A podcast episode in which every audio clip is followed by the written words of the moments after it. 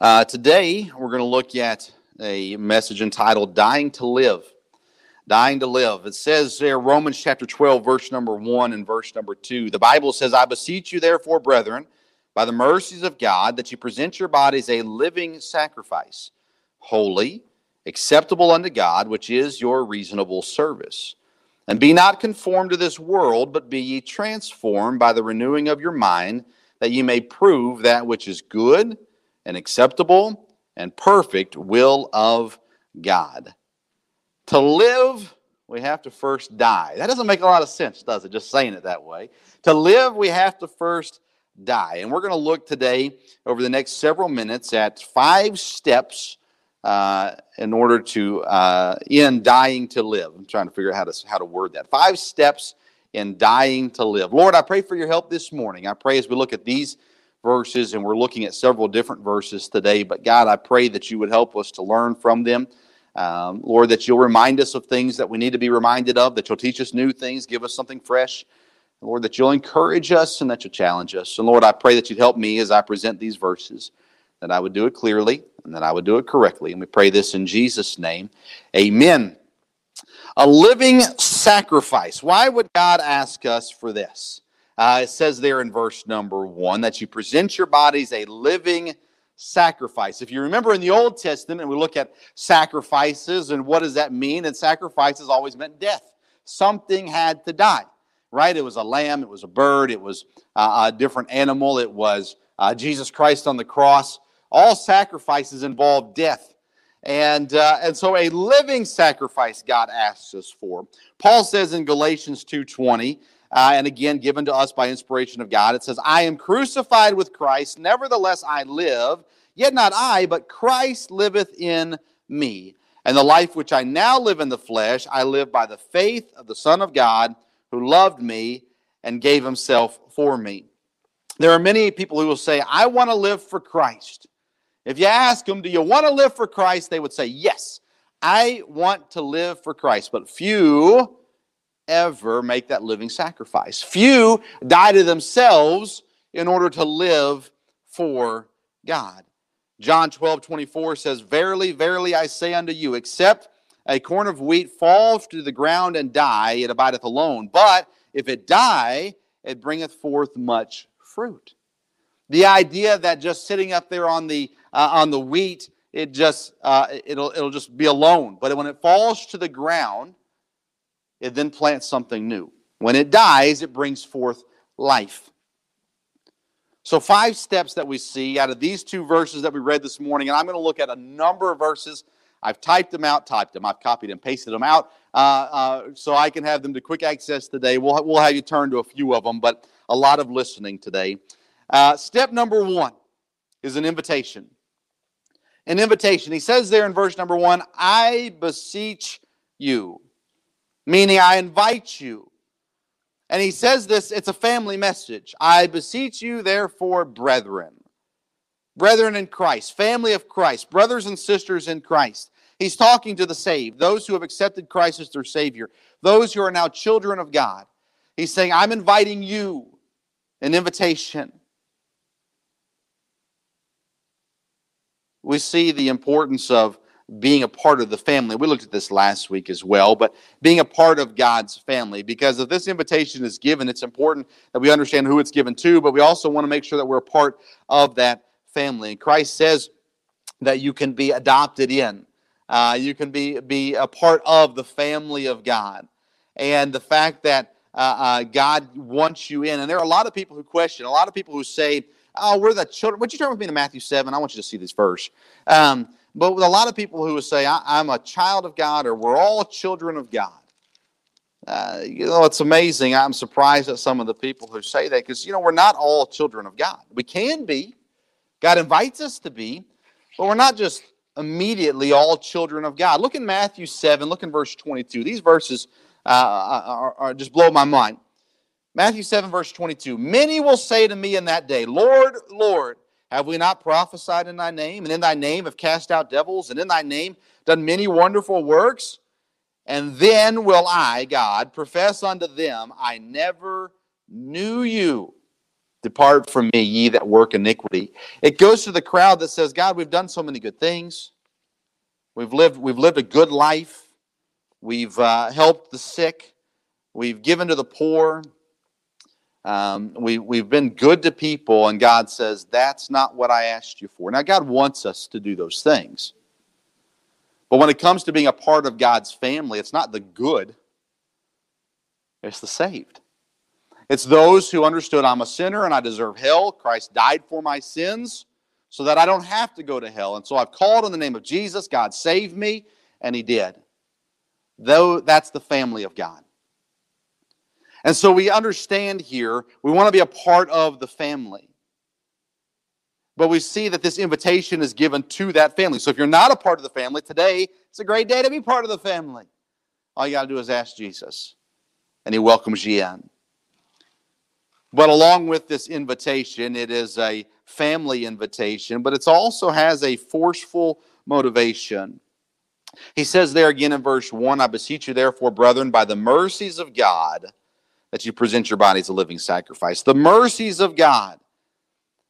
It is motivated, this invitation and this action that is being asked for, ought to be motivated by what God has done for you doing something in response of God's mercy. Because God was merciful to me, the least I could do was give myself as a living sacrifice. That's what the motivation comes from. Uh, doing something in response to what God did for us. You know, God gives us second chances, right? God, God gives us third chances, fourth chances, fifth chances. He's very merciful. He's very patient. He's very kind. He's very loving. He's very forgiving. All of these things as a result of what God does for me, I ought to be motivated then to do the things that God has asked me to do. The fact that it's God's righteousness, God's grace, God's mercy that does so much for me. Titus 3 5 says, Not by works of righteousness which we have done, but according to his mercy, he saved us by the washing of regeneration and the renewing of the Holy Ghost. God did all the work. God loved me enough. God gave his son for me. God uh, uh, uh, spared me. God uh, helped me, provides for me, uh, blesses me, chastens me, punishes me when I need it, corrects me. Uh, God does all these great things for me. That should motivate me to do things for him. It should not be hard for me to go, yeah, I should do what God asked me to do. Now, we, we, we battle with it, right? Because our pride says, do what you want to do. The world tells you do whatever makes you happy. God says, Here's what I've done for you. Will you do this for me? One of the great things about God is He does not make us. He could, He has the power to do so. My goodness, He created us. But God is not like a puppet master. Now, the Bible says God directs our steps when we let Him. But God does not make us love Him. God does not make us serve Him. God says, I love you. Will you love me? God says, I have done this for you. Will you serve me? Remember when He called His disciples and He says, Follow me? It is somewhat of a command, but it's more of a request. Follow me. And if you do, I'll make you fishers of men, he says to some of the disciples. Follow me. And the disciples chose to follow him. And that's what he's asking us to do. He says, Follow me. And the disciples, man, they looked at what Jesus did and they said, That's somebody we want to follow. And at that point, Jesus hadn't died for them yet. Yet they understood his love, his care, his compassion, the fact that he was something much larger than them. And they said, I want to follow him. Now we can look and we can read and we can see all that God has done for us back in the Bible times, is, is giving of his life. And then we can see what he's done for us in the present and what he's doing for us on a daily basis. And we should say, God, I'll follow you. I'll do whatever you want. The invitation is here. I beseech you, therefore, brethren. And he gives us the motivation by the mercies of God. There's the invitation. Number two, I want us to see a presentation a presentation. He says there uh, in verse number one that you present your bodies. Present your body. It's a it's a giving back.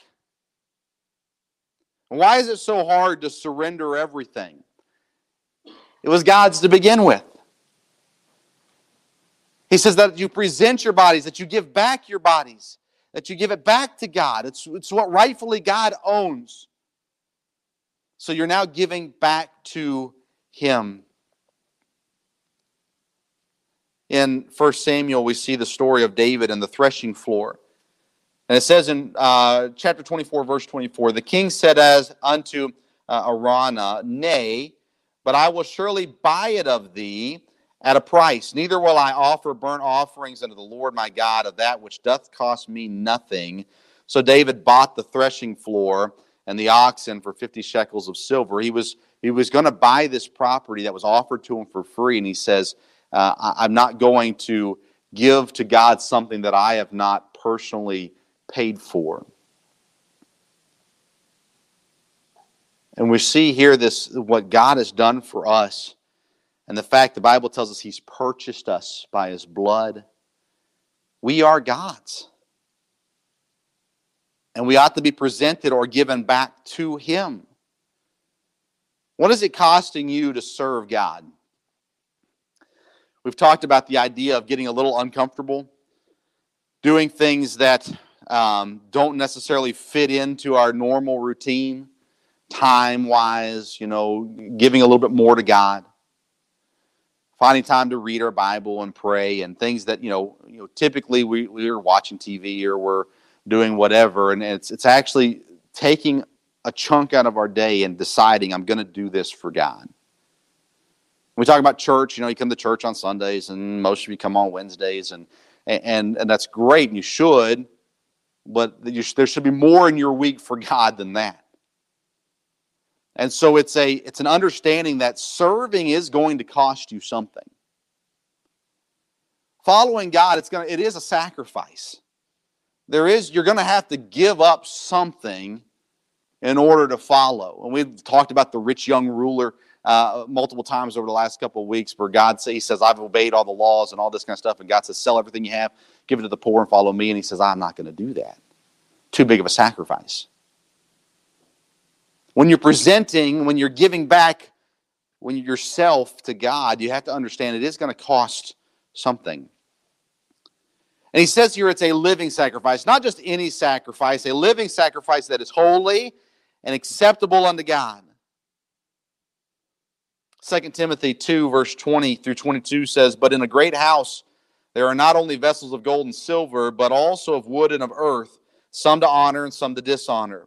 If a man therefore purge himself from these, he shall be a vessel unto honor, sanctified and meet for the master's use, and prepared unto every good work. Flee also youthful lust, but follow righteousness, faith, charity, peace with them that call on the Lord out of a pure heart.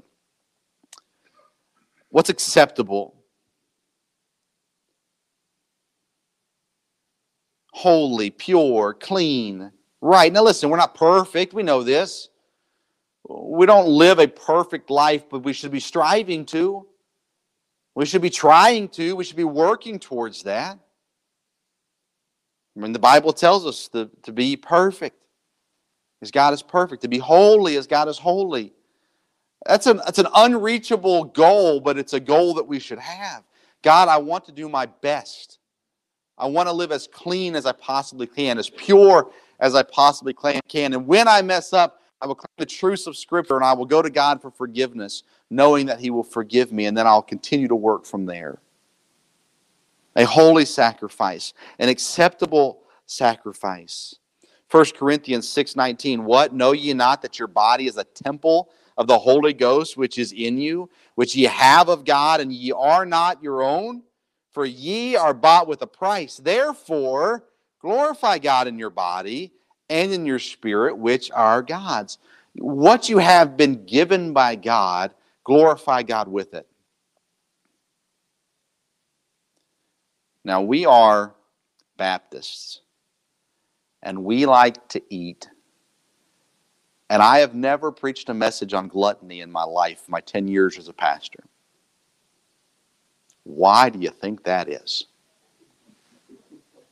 because I don't want to hurt some of y'all's feelings. No. Uh, God says, I've given you your body, your flesh, your heart, your soul, your mind. I glorify God with it. How do you treat it? How do you corrupt it? Is what you do in your life glorifying God? Even in the things that no one else knows or sees, is it glorifying God? What are you allowing in the eyeballs? We used to sing a song as a kid Oh, be careful, little eyes, what you see. And we do it with the ears Oh, be careful, little ears, what you hear. And all these things. Why? It's teaching you got to be careful with what you allow in to the body that God's given you. Are you using what God has given you to glorify Him? Or are you corrupting it?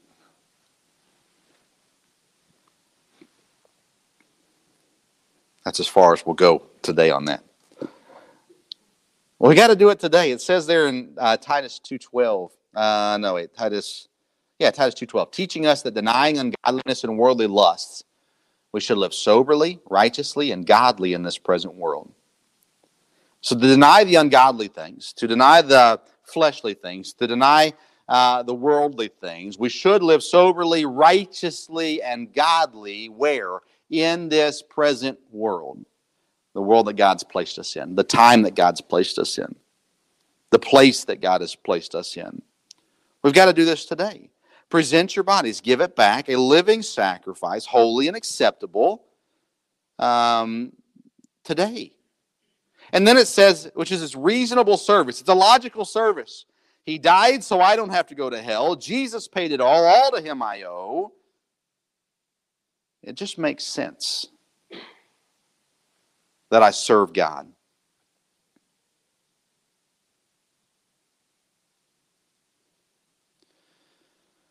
You know, it's it's hard because sometimes we'll give things, but then we kind of take it back. Remember the story of Abraham and Isaac, and Abraham was told, "Take Isaac and make him an offering." Kill your son. That's what he told Abraham to do. And Abraham obeyed. He marched out, got all the supplies, uh, went a good ways with a couple servants, told the servants, You stay here. Me and Isaac are going to go up, worship God, and we're going to come back, both of us. Showing his faith. They walk up the hill, and as they're walking, Isaac says, Dad, I see the uh, stuff for the altar. I see the fire, but we don't have a sacrifice. Where's the sacrifice? Abraham said, Isaac, don't worry, God's going to provide himself a sacrifice. They get up and they build the altar and they get the wood laid out, and Abraham says, Isaac, get on the sacrifice. From what we read in Scripture, Isaac obeys. Now, I don't know what Isaac was thinking. I don't know if he had a conversation with Abraham. Dad, this doesn't make any sense. The Bible doesn't share that part with us. All we know is that Isaac obeyed and that Abraham obeyed. And Isaac got on, the, on the, the altar, and Abraham raised up his knife to finish things off, and God says, Stop. He stopped Abraham. Uh, he praised him for his faith and his obedience, and he said, there's a, there's a ram stuck in the thicket right over there for you to sacrifice. And Abraham went and got the ram, and they sacrificed, and they worshiped God, and they came down the mountain. A lot of times, we'll climb the mountain, we'll build the altar, maybe even we'll get on the altar, but eventually we go, I'm going to need to get off this altar. I can sacrifice a certain amount. Maybe I can sacrifice my left foot, but, uh, but not the rest of me. Maybe I'm willing to give up parts, but not all. That's not an acceptable sacrifice. That's not what God asks for. We got to keep the sacrifice on the altar. We see an invitation we see a presentation. Number three, I want us to see a complete humbling. A complete humbling. Colossians 3, verse 5, the Bible says, Mortify therefore your members which are upon the earth fornication, uncleanness, inordinate affection, evil concupiscence, and covetousness, which is idolatry. We're talking about a complete putting to death. Things that we need to put to death things that we struggle with. And it's a becoming low enough to understand, first of all, I have these problems, I have these struggles. And then it's a complete mortification, the word that's used in Colossians 3, a complete death and a complete humiliation. Uh, the Bible tells us that in the first, first of the signs uh, towards the end times, as in 2 Timothy 3, it says, This know also that in the last days perilous times shall come. For men shall be lovers of their own selves, covetous, boasters, proud, blasphemers, disobedient to parents, unthankful, unholy. Sounds familiar, doesn't it? That's looked that way for a long time. But we see this, this, these signs that God says. He doesn't say, look at the crime, look at the politics, look at the natural disasters. That's not the first thing. He says, look in the mirror. The signs of the end times that Christ is going to come back and judge the earth. He says is this that men will be lovers of themselves, covetous, boasters, proud, blasphemers, disobedient to parents, unthankful, unholy. Look in the mirror. We're looking at a complete humiliation, a, humbling, a complete mortification, a, a, a putting to, to death these things. Why? Because these things will bring on the, the final judgment. He says there in verse number two of, of Romans chapter 12, and be not conformed to this world. We have to resist the pressure. Too often we're like Play-Doh. Wherever the pressure comes, we conform. It's not how we're supposed to be. When the pressure comes, we ought to be more godly. We ought to depend on God more, but oftentimes we conform to the pressure. And God says, Be not conformed to the world. Proverbs 110 says, My son, if sinners entice thee, consent thou not. Tomorrow you're going to go to work or somewhere in this world and someone's going to entice you, and God says, Consent thou not. Don't do it. Hebrews 11 says, By faith, Moses, when he came, uh, when he was come to years, refused to be called the son of Pharaoh's daughter, choosing rather to suffer affliction with the people of God than to enjoy pleasures of sin for a season, esteeming the reproach of Christ greater riches than the treasures in Egypt, for he had respect unto the recompense of the reward. Moses made a choice by faith. I'm not going to enjoy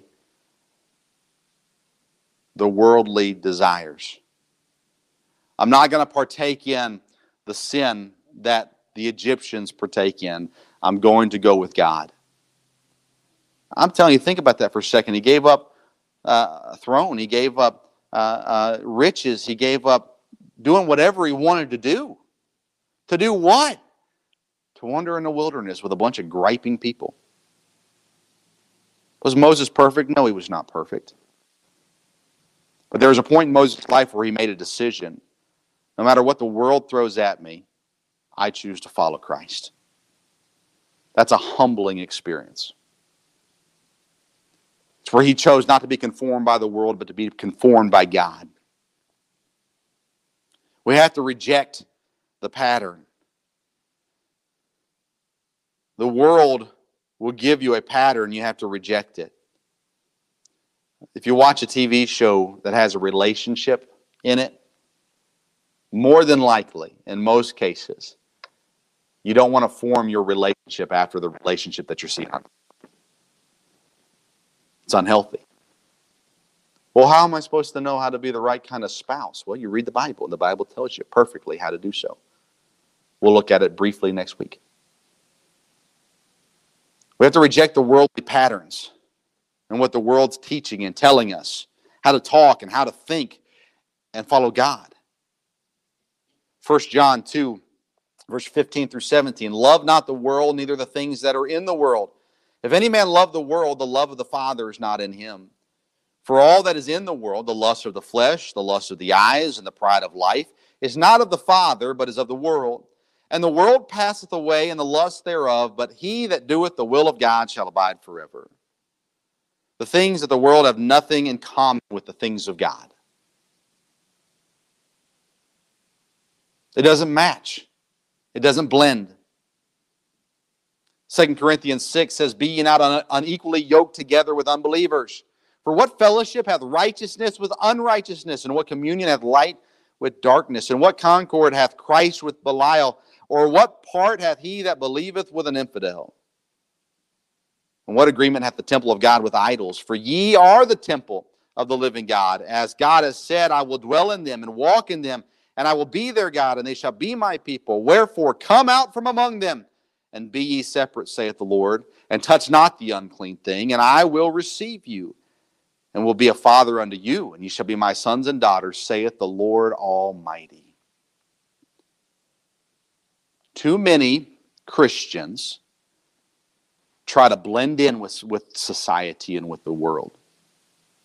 Should we love our neighbors? Yes. Should we love the wicked? Yes. Well, how do I know that? Christ did. But we should not blend. We are to be different. We are called out. We are to be separate. We are to stand out from among the wickedness of the world with the righteousness of God. Because things of light and darkness don't mix. Idols and the things of God don't mix. Righteousness and unrighteousness does not mix. Satan uses it more, uh, more of that, more of supposed Christians looking like the world, Satan uses that more than anything. Because it's no different. If you are lost, if you are struggling, man, things in life are rough, and you go, I need help. I've heard about God. I want to go see if God can help me. And then you walk into a place of worship and, and nothing is different from you. How is that going to change you? It's not. And listen, we all understand that there is a un, ungodly piousness among religious people, right? And I think, and I've made this clear, and, and if I haven't, boy, I, I sure hope I have. We, we shouldn't be judgmental. We shouldn't be angry. We shouldn't look down at people. We shouldn't despise them. We shouldn't kick them to the curb. You're not welcome here. You don't look like us. No. But we ought to be different. Too often times, the ungodly love people better than the supposed godly people do. And God never says in order to love someone, you have to accept them. No, He says if you love them, help them do right. Treat them kindly even when they're doing wrong. Be there for them and let them know I'm here for you. I'm praying for you. I want to help you. Here's how I can help you. And there are too many religious people who say, oh, that person's godless and that person's wicked and, and they can't come here until they get better. No, we want them here. And when they come, we don't want them to leave comfortable with their sin. You shouldn't come to church sinning and leave church feeling great with your sin. You have to come to church and hear that God loves you and that Christ died for you and that God hates your sin and He wants you to live righteously. He loves you so much that He sent His only begotten Son, Jesus, to die on the cross for your sin, to be beaten, to be spat on, to be humiliated, to literally be nailed to a cross for you. He didn't do that so that you could just go on sinning. He desires that you present your bodies a living sacrifice, holy and acceptable unto God. He doesn't want you to be conformed to the world, but to the things of God. You have to be different. 2 Peter 2 9, the Lord knoweth how to deliver the godly out of temptations and to reserve the unjust in the day of judgment to be punished. He goes on to say, But clear, chiefly them that walk after the flesh in the lust of uncleanness and despise government, presumptuous are they, self willed, they are not afraid to speak evil dignities, whereas angels, which are great, greater in power and might, bring not railing accusations against them before the Lord, but these, as natural brute beasts, made to be taken and destroyed, speak evil of the things they uh, understand not, and shall utterly perish in their own corruption. Does God like sin? No. Is God going to punish sin? Yes. Does God love you even though you sin? You bet He does. But He desires that you stop. Desires that you do right. The pattern is not this world. The, also, the pattern is not other Christians. Hebrews 12 2 says, looking unto the pastor. No, it's not what it says. Looking unto the old Christians. No, it's not what it says. Looking unto Jesus, the author and finisher of our faith, who for the joy that was set before him endured the cross, despising the shame, and sat down at the right hand of the throne of God. God is our pattern. Will we live up to that? No. But we should strive to. Christ is our example. What does your pattern and your life reflect? Christ or something else? If it's something else, it's wrong. So we see a complete humbling. Fourthly, we see a transformation. He says, There be ye transformed by the renewing of your mind. Change how you think so that you can change how you live. 2 Corinthians 5:17 Therefore if any man be in Christ he is a new creature old things are passed away behold all things become new How can I change how I think I change what I allow into my mind Be transformed Change the way that you think so that you can change the way that you live if you don't change from the inside, the outside won't last. You can put on a show for a while. You can fool a lot of people.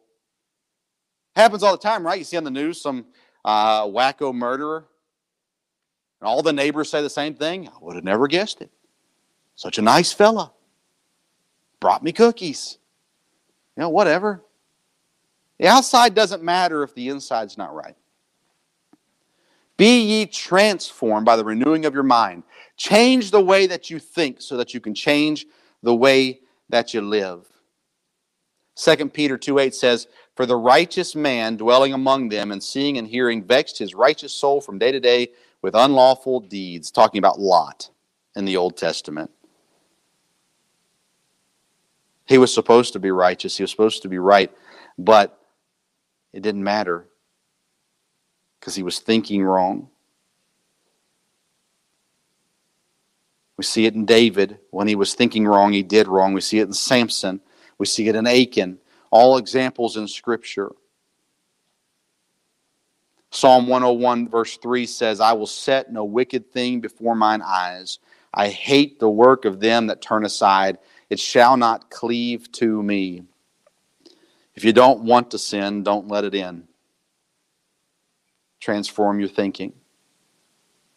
Change what you allow into your mind. Billy Sunday once said, If you want to stop sinning, stay out of the devil's neighborhood. Don't allow yourself to be influenced by it. I know people that needed to change jobs because the influence was so bad. I've given advice and counsel to people to move. because everybody there, we, you know, again, the church we pastored in Indiana, tiny little town, everybody knew everybody.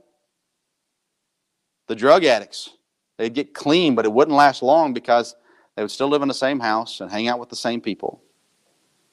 And before long, it was too much to overcome. And they were back at it again. And I did. I said, listen, I love you coming to our church. Uh, you know, I love being your pastor, love being your friend, but you got to get out of this place. As long as you're here, that temptation is going to be so, so strong. Can God help you overcome it? You bet He can. We also have to be wise. Sometimes the things that we sit and allow into our minds, they're never going to help us. We're not going to get that victory. Replace the wrong with the right. Take what is not uh, uh, not godly and put something godly there. Psalm 119:9 Wherewithal shall a young man cleanse his way? By taking heed thereto according to thy word, following God's word. Second Timothy tells us to study so that we can be approved unto God, a workman that needeth not to be ashamed.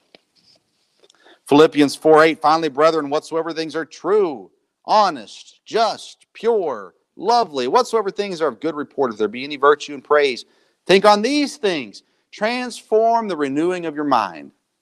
Put the right things into your mind so that you can begin to live right. It might mean replacing friends. I don't know I've said this a lot. I thought as a teenager, friendship stuff was all for teenagers. Once you became an adult, you didn't have to worry about that stuff. Sometimes you have to replace friends. That's not easy. Especially the older you get, it's harder to replace friends. But listen, if they're dragging you down, man, you love them and you share the gospel with them and you, you invite them to church and you pray for them and you pray that God would change their heart. But if it's not happening, you got to get away. Change friends. You have to change your entertainment, your music, what you're watching.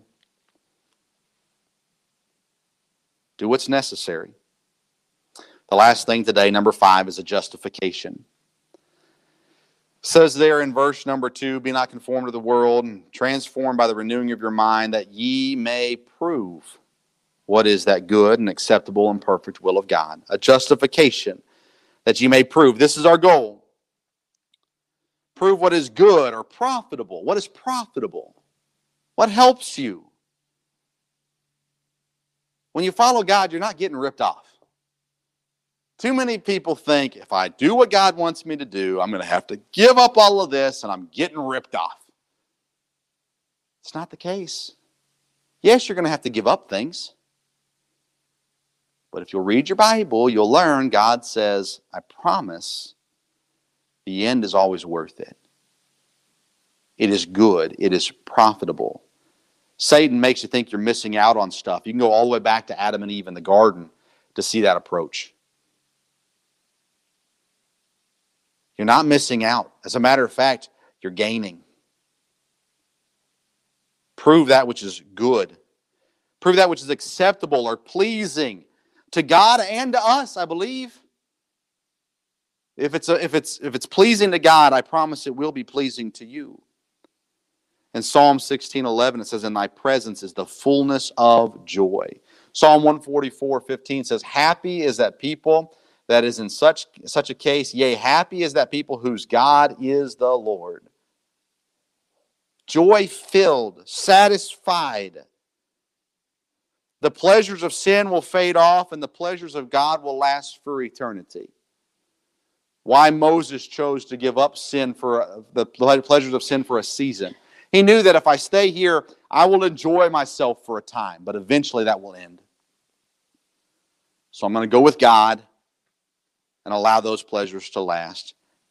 Things that are good, acceptable, and the perfect will of God. You can argue with God about what He wants for you, but God's not changing. The Bible says He's the same yesterday, today, and forever. His will and his desire for your life, it's not going to change.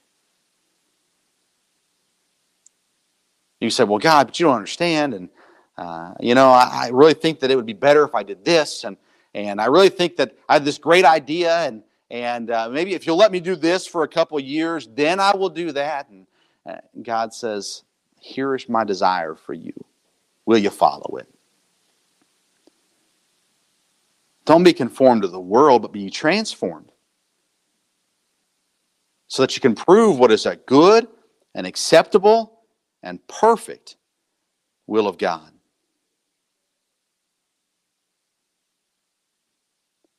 Will you do it? What does it mean? It means that I have to die to self so that I can live for God. I have to put my own desires, my own wants, my own plans and I've got to burn them. Say, God, I'm yours. What do you want from me? And I promise, I understand that is not easy.